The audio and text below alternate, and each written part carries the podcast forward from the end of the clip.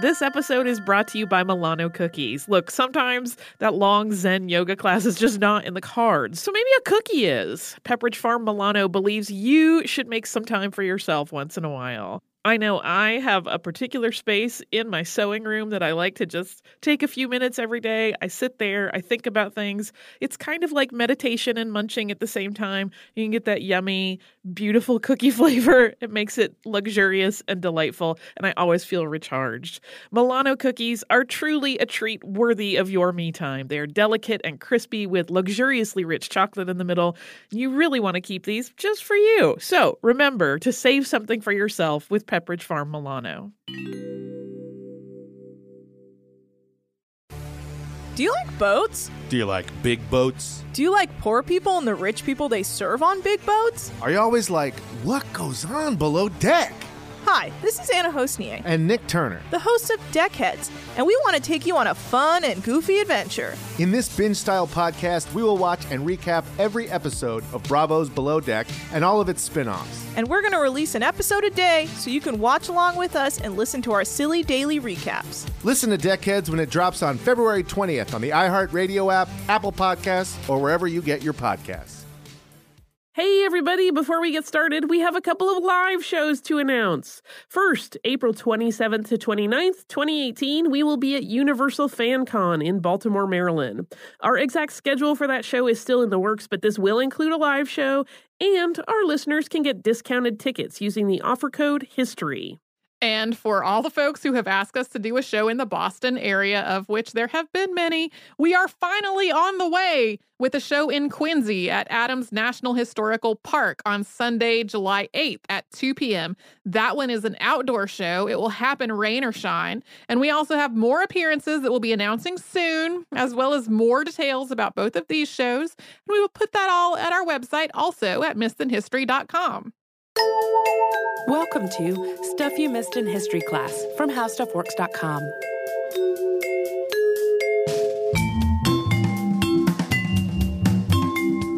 Hello and welcome to the podcast. I'm Tracy V. Wilson. And I'm Holly Fry. Today we are going to talk about a pivotal moment in South American history, which is the Battle of Cajamarca, which is sometimes probably more accurately known as the Massacre at Cajamarca. This ultimately led to the end of the Inca Empire.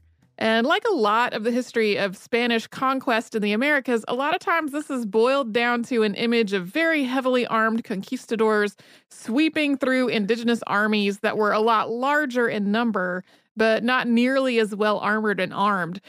And while there is some truth to that image, this whole thing might have gone much differently had the Inca not just been through a massive epidemic and a civil war. So, today we're going to talk about the Inca Empire before the arrival of Francisco Pizarro and how his conquest of the Inca was about a whole lot more than just the one battle, the way that it's often described. Before the growth of the Inca Empire, South America was already home to a huge range of indigenous peoples and cultures. By the 1200s, one of these was the Kingdom of Cuzco, ruled by a leader known as the Sapa Inca, which in the Quechua language roughly means the only Inca. This title was hereditary, and the Sapa Inca was considered to be a divine being.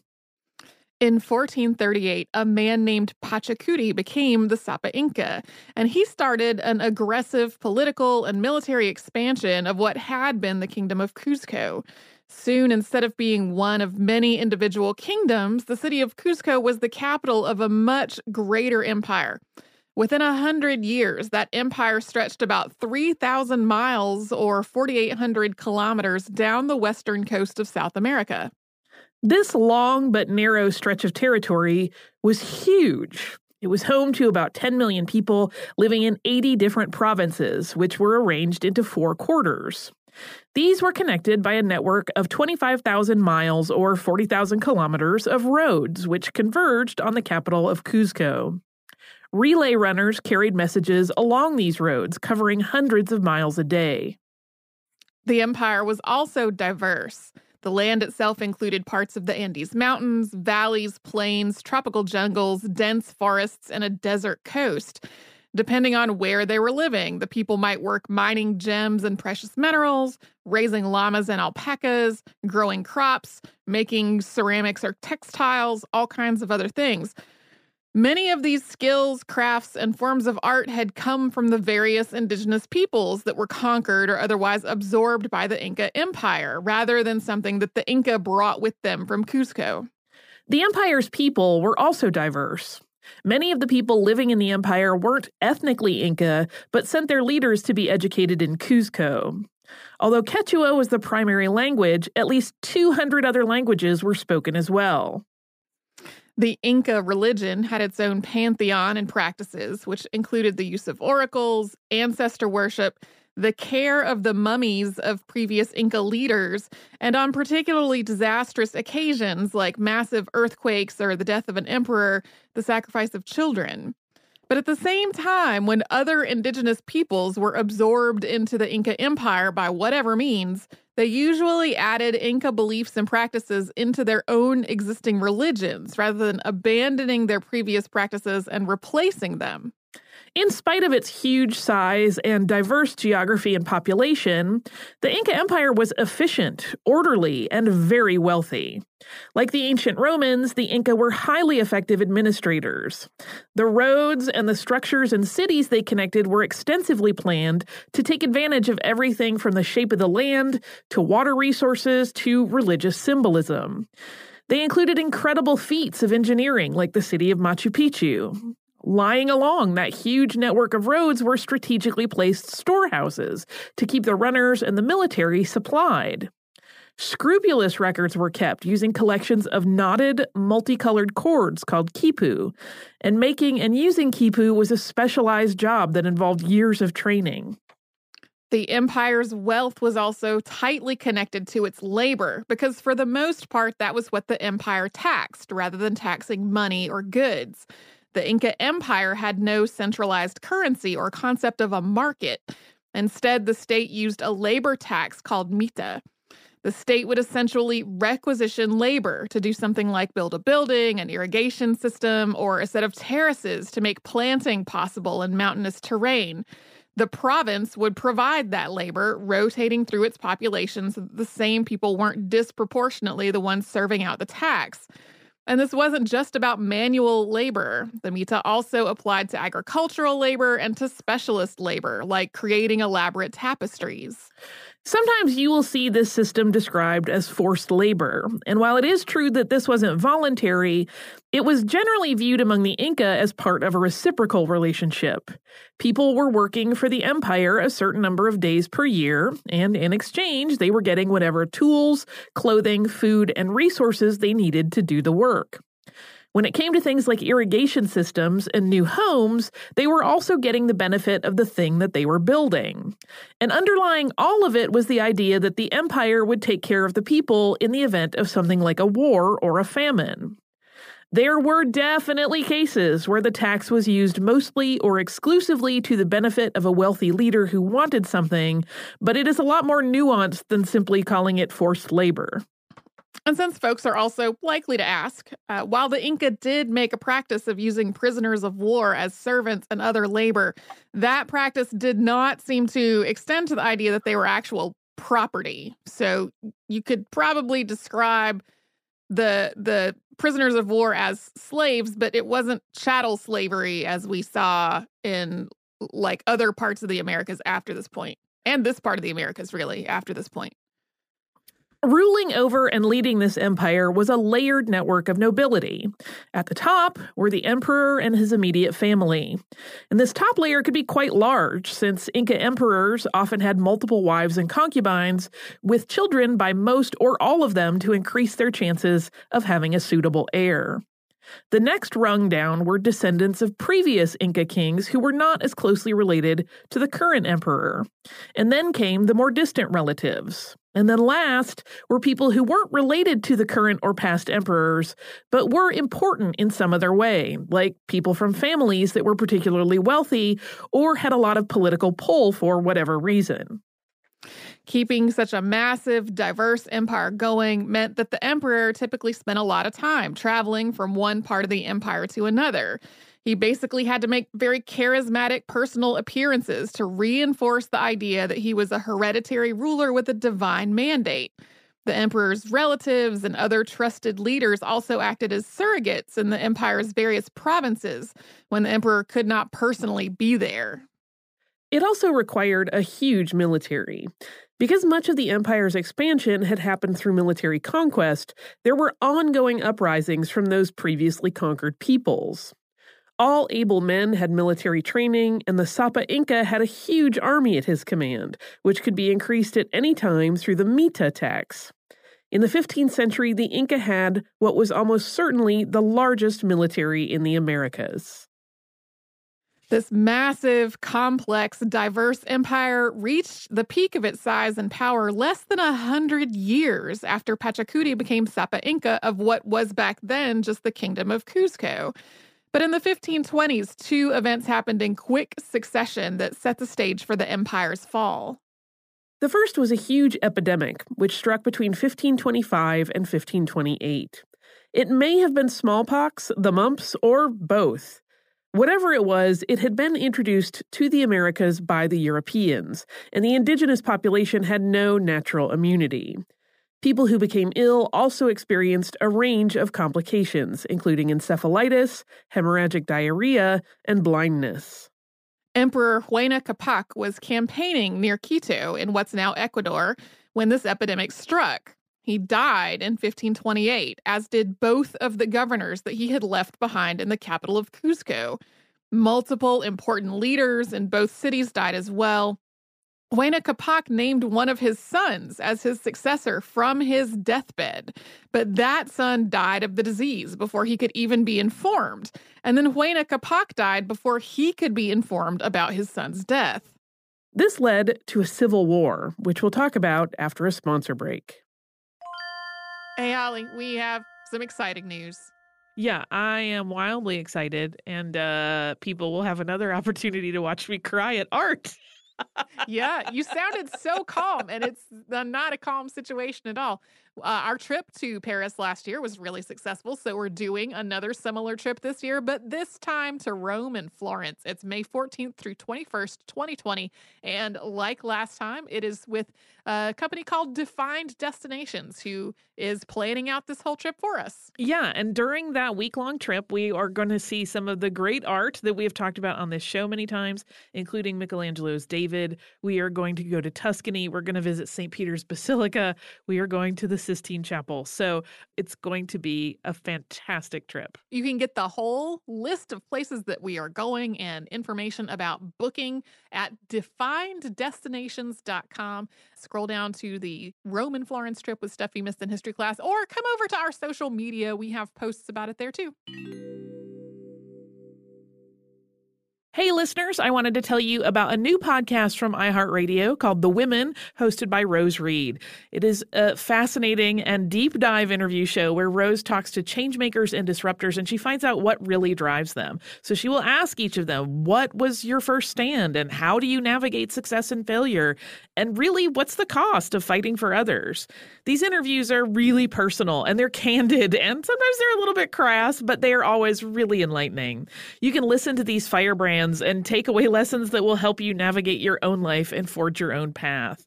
The debut season includes women like Valerie Plame, the former CIA agent who is now running for Congress, and whistleblower and pediatrician Dr. Mona Hanna-Attisha, who exposed the Flint water crisis and became the center of a swirling, swirling amount of problems, uh, and the legendary Buffy Sainte-Marie, 60s songwriter and activist. Uh, I have personal interest in this show because I adore Rose and I executive produce it, and I you're really going to enjoy the way that she gets into these conversations that feel like two friends talking, and they are an absolute delight. So, subscribe to The Women on the iHeartRadio app, on Apple Podcasts, or wherever you get your podcasts.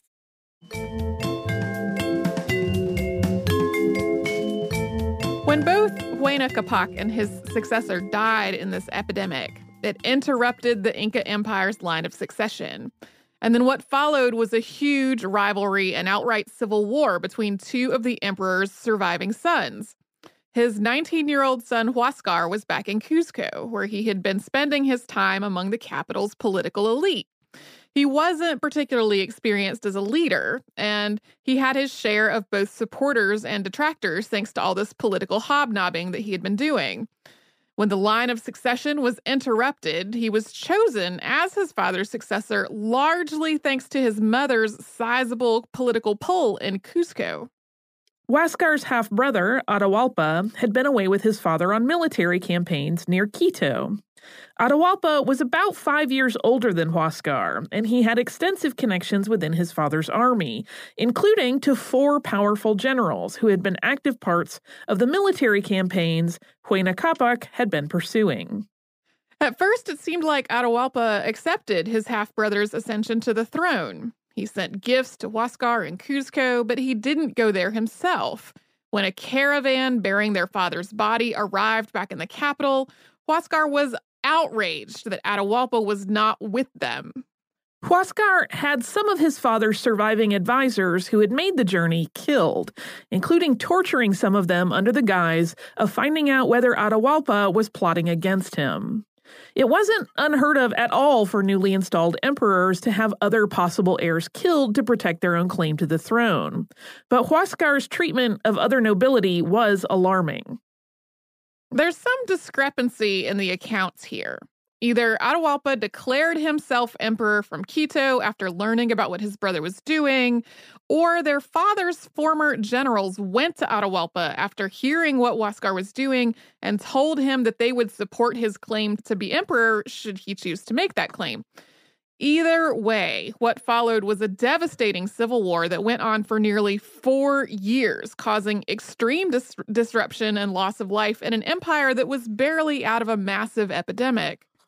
Huascar mounted an army and attempted to bring his brother back to Cuzco by force. But Huascar's army lost every engagement it had with Atahualpa's. A lot of this was thanks to the military tactics of the generals in charge. One of them, Chalcuchima, had never been defeated. Eventually, Atahualpa's army defeated Huascar's, and Huascar was captured and confined to a cage, and Atahualpa's force embarked on the same sort of purge that Huascar had tried before, including killing Huascar's wives, concubines, and children in a number of gruesome ways. At this point, Atahualpa was considered to be the emperor, but before he could even get back to the capital of Cuzco, he encountered Francisco Pizarro. This happened in Cajamarca, which is a city in the mountains northwest of Cusco. And that is where Atahualpa and his army were bivouacked at the end of the Civil War. We need to back up for just a minute to talk about how Pizarro came to be there. He just sprouted in the forest. uh, no. Uh, so Pizarro was born in Spain in 1476, and he traveled to the Americas in 1510. While serving as mayor of Panama City, he heard stories of vast wealth to be found in South America. On November 14, 1524, he embarked on the first of several small exploration voyages from Panama. In 1527, on one of these voyages, his navigator, Bartolome Ruiz, spotted a large ocean vessel crewed by about 20 indigenous people. They overtook that vessel, killed most of the people aboard, and found that it was filled with the exact sort of treasure that they heard they might find in South America. This included a large number of personal adornments made of silver and gold, precious gems, finely embroidered textiles, carved figurines, ornate eating and drinking vessels, and armor. Having made this discovery, Pizarro wrote back to Spain to get authorization to go on a larger expedition. He got the authorization he wanted from the crown. He was to conquer the area and make himself the governor. On December 27th of 1530, he left Panama with a small force intending to do just that. They made their way slowly down the western coast of South America, which at that point Spain had not really explored. As they did so, they slowly got information from the people they encountered about the epidemic and the ongoing civil war. Pizarro and his translators gradually pieced together that the Inca emperor was the sole authority over the empire, that people viewed him as a divine ruler, and that they saw his surrogates in their local areas as an extension of his own authority, not as an authority in their own right. So, Pizarro decided to do the same thing that Hernan Cortez had done in the conquest of the Aztec Empire in what's now Mexico starting in 1519. Cortez had captured the Aztec Emperor Moctezuma II. According to Aztec accounts, Cortez and his men killed the emperor, but according to Spanish accounts, he died after being stoned and shot with arrows while trying to speak to his own subjects. Pizarro reasoned that if the Inca emperor was really the only source of authority in the empire, then capturing him would allow him to take it over, and he could replicate in South America what Cortez had done in Mesoamerica. Pizarro and his force of 168 men took a treacherous mountain road from the coast inland to Cajamarca. Under normal circumstances, he would have encountered opposition at several points along the road, but because of that epidemic and the Civil War, he faced no resistance. Once he and his men got to the city, it was nearly empty, although Atahualpa had an army of between 40,000 and 80,000 men nearby. There in the city, Pizarro and his men laid a trap. They hid the men and their horses, and they also had a couple of cannons uh, in a group of buildings around a square. And then he invited Atahualpa to meet with him. The night before the meeting, Atahualpa and the people closest to him had held a ceremonial dinner celebrating their victory over his half brother.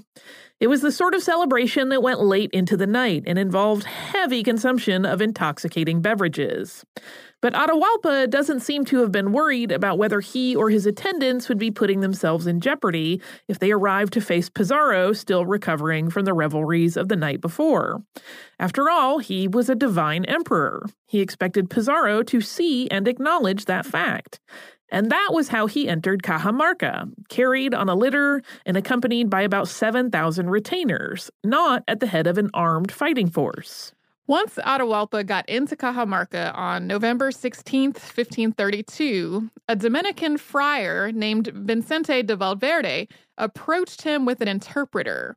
The friar talked to him about the superiority of the Christian deity and delivered a document called the Requirement. This was a document first drafted early in the 16th century, which representatives of Spain were supposed to read to native peoples, which purportedly gave Spain the moral, religious, and legal right to conquest. Spain's conquest of the Americas was motivated by both religion and search for territory and treasure, and the requirement neatly tied both of those ideas together. It essentially explained that God had given the Americas to Spain through St. Peter and the pontiffs that followed. It allows the person hearing it, quote, the time that shall be necessary to understand and deliberate upon it, before going on to say, quote, but if you do not do this and maliciously make delay in it, I certify to you that, with the help of God, we shall powerfully enter into your country, and shall make war against you in all ways and manners that we can, and shall subject you to the yoke and obedience of the church and of their highnesses. We shall take you and your wives and your children and shall make slaves of them, and as such shall sell and dispose of them as their highnesses may command.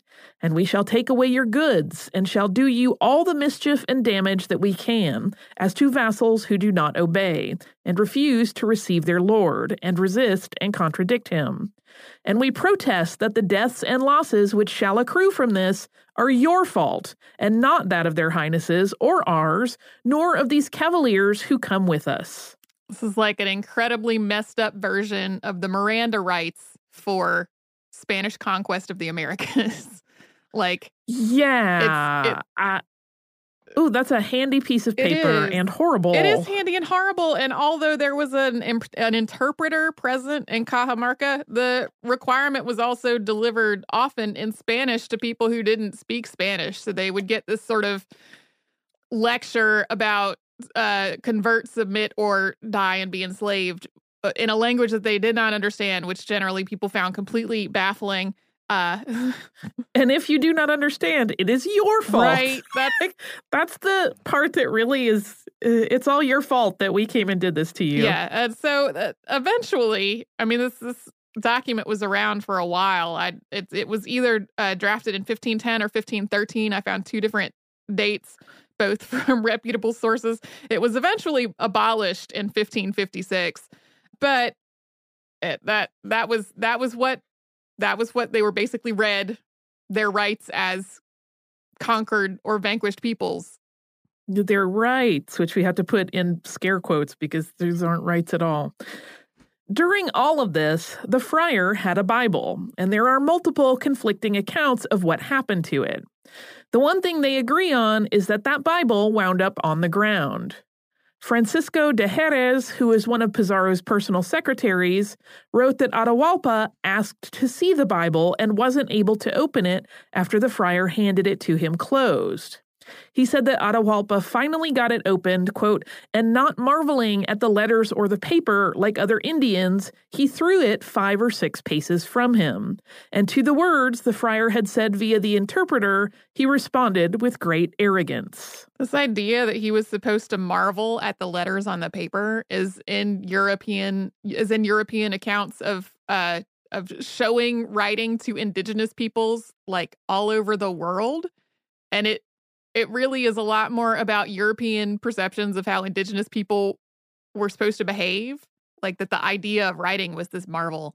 Um, when meanwhile, the Inca had a system of keeping up with information that was so complicated that we still don't know how it, we still don't know how to read it. Anyway, that was, of course, not the only account of what happened that day. Titu Cusi Yupanqui, who was an Inca emperor following the events that we're talking about here, said that the day before a group of Inca had offered some of the Spanish a drink in a golden vessel, but the Spanish had poured it out on the ground. His account said that Atahualpa threw the Bible on the ground to mirror the disrespect that the Inca had encountered from the Spanish the day before. And there are numerous other accounts uh, of this as well. They all have their own various nuances, but all of them end up with somebody either throwing or dropping the Bible. And however it took place, when that happened, Pizarro's men burst out of the buildings where they had been hiding. They massacred nearly all of Atahualpa's retinue, most or all of whom were unarmed, and they took Atahualpa prisoner. Although Pizarro had been doing this in the hope of just sort of now having the Inca Empire, it did not have the immediate effect of destroying the empire or putting it into the hands of Spain. And we will talk more about that after another quick sponsor break. The future is closer than you think, and it all starts in the palm of your hand. You may have heard the news 5G is coming. But what does that really mean? How will it impact me? In this new iHeart series, This Time Tomorrow, presented by T Mobile for Business, join me, Oz Woloshyn, and my co host, Kara Price, as we walk you through the true revolution in mobility that will change the way we interact with the world around us. From environmental science to law enforcement, entertainment, healthcare, and travel, innovation is coming. Join us as we explore how this revolution could impact your life and hear just how close we are getting to a more connected future, full of possibilities in the age of 5G. This Time Tomorrow, presented by T Mobile for Business, is now available on the iHeartRadio app or wherever you listen to podcasts.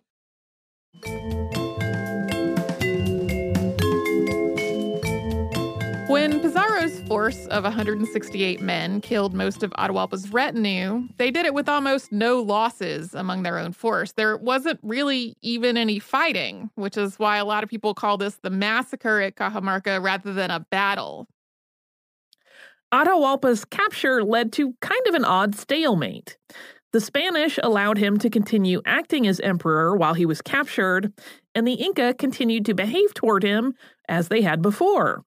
Atahualpa promised the Spanish that he would provide them with vast amounts of silver, gold, and other treasure if they would just allow him the time to gather it.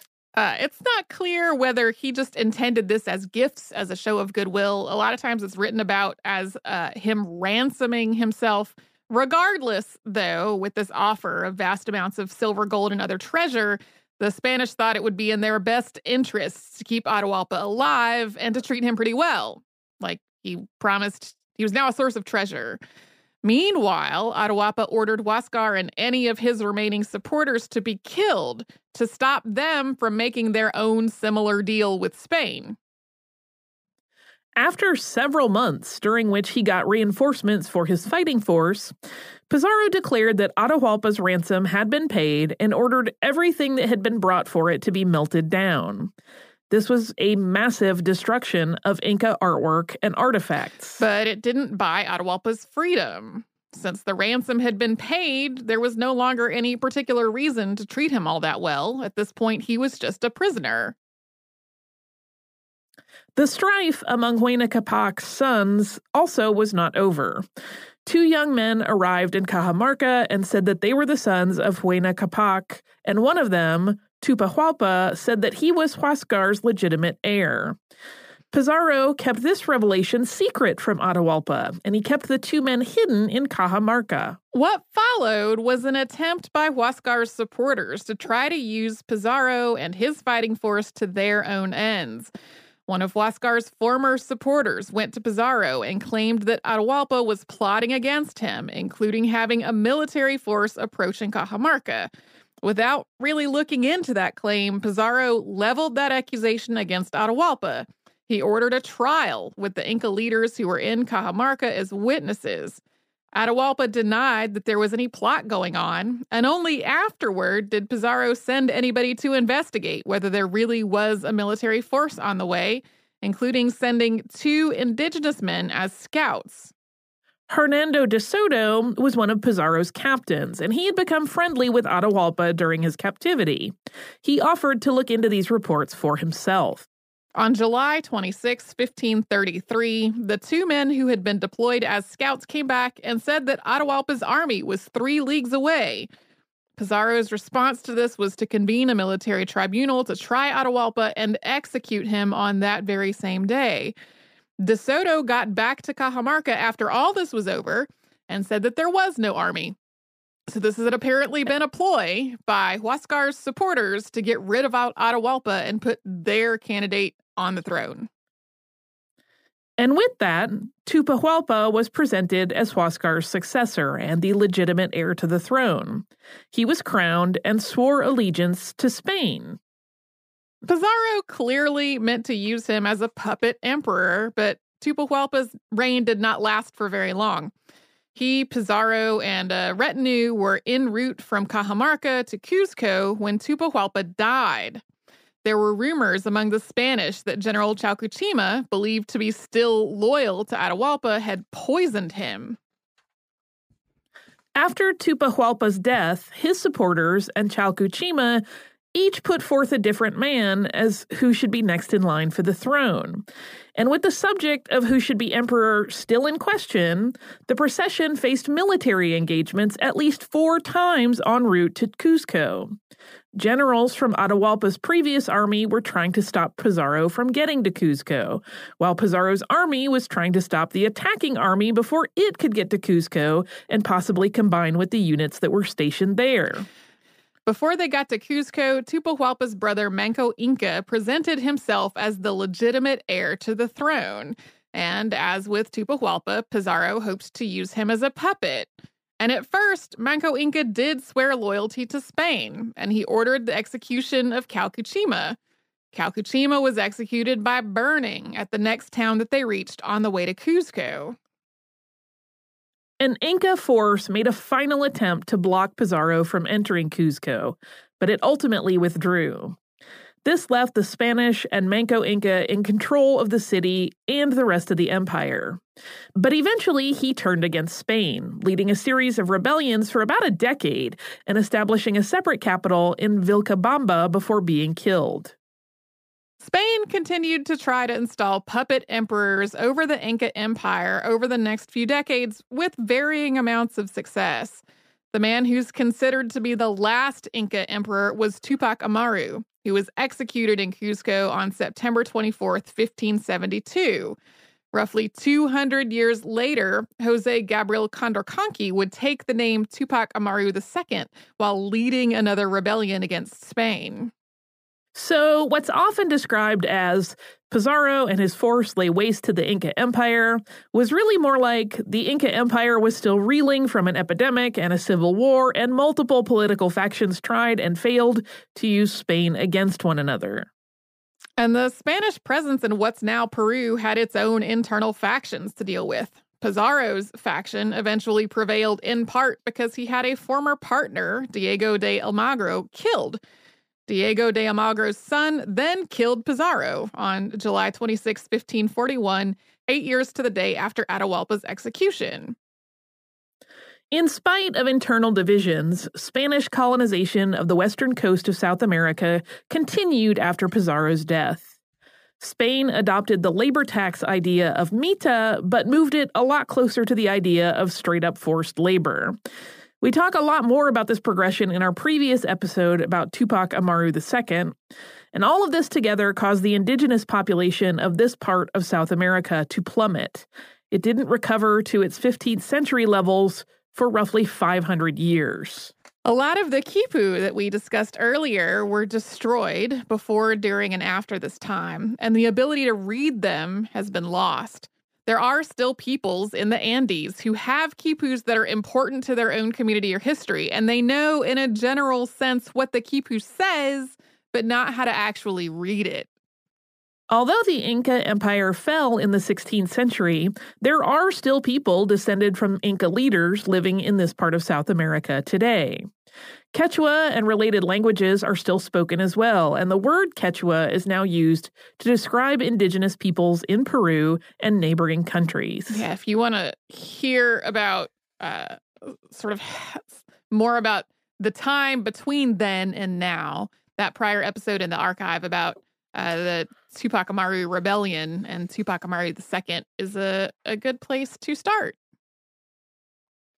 Do you have some listener mail that hopefully involves less uh, factioned infighting and torture and death? Uh, sort of. Hit me. Uh, I mean, we talk about death and and terrible things so often on this show. Uh, this is from Brittany.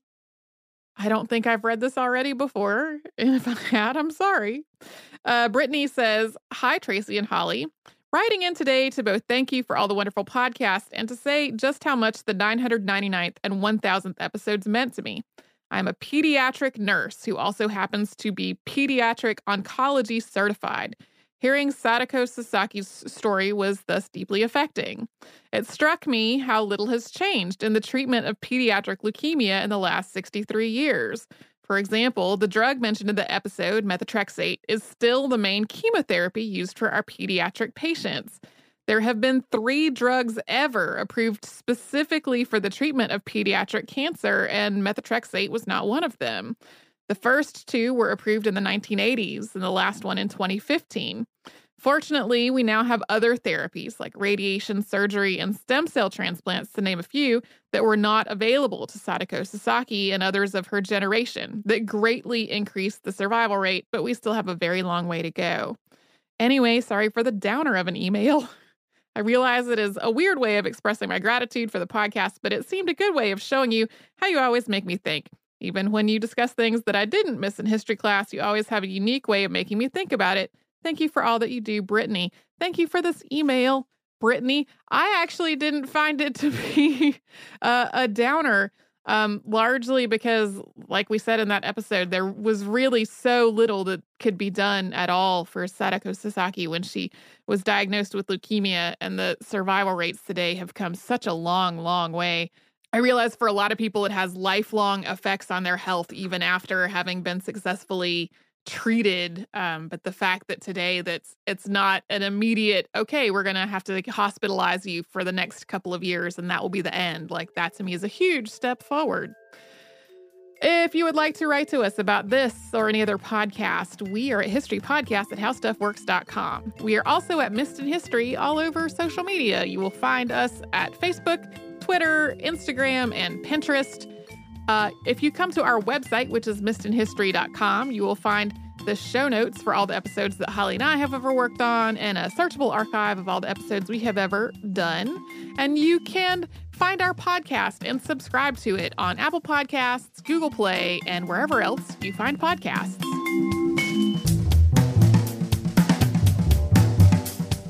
For more on this and thousands of other topics, visit howstuffworks.com.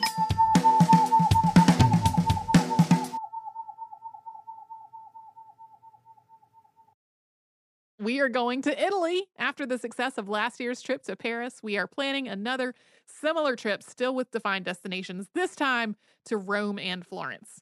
Yeah, we are going to spend a week exploring some amazing things. We're going to have city tours of both Rome and Florence. We're going to see the Roman Colosseum, the Vatican Museum, and the Sistine Chapel, St. Peter's Basilica, Vatican City. This is just a tiny fraction of all the stuff we're going to get to do. Yeah, it's May 14th to 21st, 2020. And to get more information, go to defineddestinations.com and scroll down to the Rome and Florence trip with stuff you missed in history class. The Only Way is Through, a new podcast in partnership with iHeartRadio and Under Armour. Players, coaches, and athletes will share intimate and personal stories of performing at the highest level. Here is Canadian heptathlete Georgia Ellenwood. The reason I won is because on that day I was confident. I need to continue that mentality to understand that I can be an Olympic athlete. I can compete with the best in the world and just perform. Listen to The Only Way is Through, available now on the iHeartRadio app or wherever you get your podcasts.